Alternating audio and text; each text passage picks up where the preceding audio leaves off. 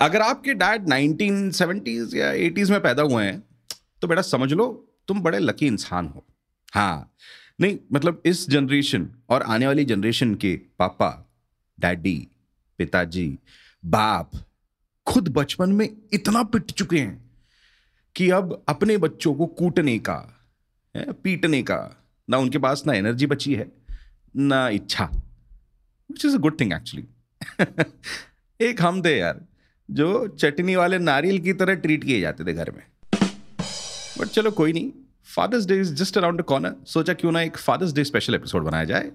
So five amazing facts on brain biscuits about fathers भाई research कहता है कि हमारा जेनेटिक मेकअप जो है, हमारी मदर्स से ज़्यादा, हमारे डैड्स की तरह ज़्यादा होता है। दैट्स वेरी इंटरेस्टिंग कहा गया है कि जेनेटिक म्यूटेशन तो भी इक्वली होता है। मतलब मिलता है पेरेंट्स से। लेकिन जो हमारे डैड की तरफ़ से जो डीएनए आता है हमें वो हम जनरली ज़्यादा यूज़ करते हैं।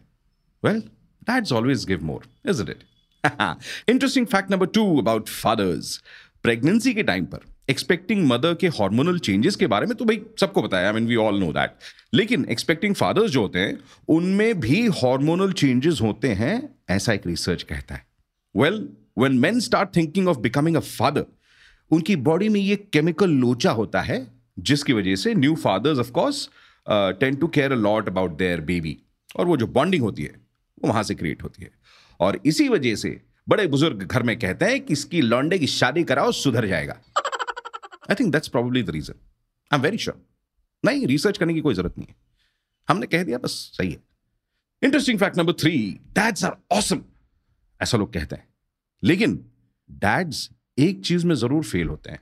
हाँ baby talk not a big thing mothers की आवाज़ सुन के, माँ की आवाज़ सुन के बेबीज जो हैं, वो तो you know they they calm down so जाते हैं अच्छे से। लेकिन ये चीज़ डैड्स को नहीं समझ में आती। ये तुमसे ना हो पाई। वो वाला सीन है भाई।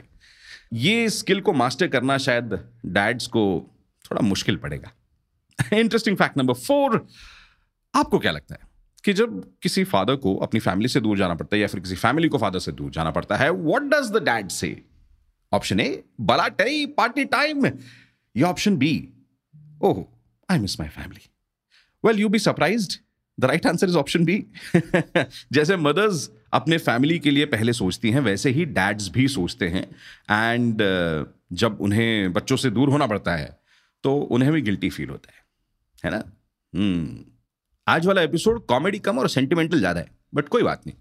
Towards number five now dads जो घर पे ज़्यादा काम करते हैं मॉम के काम में हाथ बटाते हैं रिसर्च कहता है कि उनकी बेटियाँ the daughters grow up to have high aspiration in life and ये बेटियाँ ज़िंदगी में ट्रेडिशनल रोल्स काम और you know high paying jobs की तरफ़ ज़्यादा प्रेफरेंस दिखाती हैं।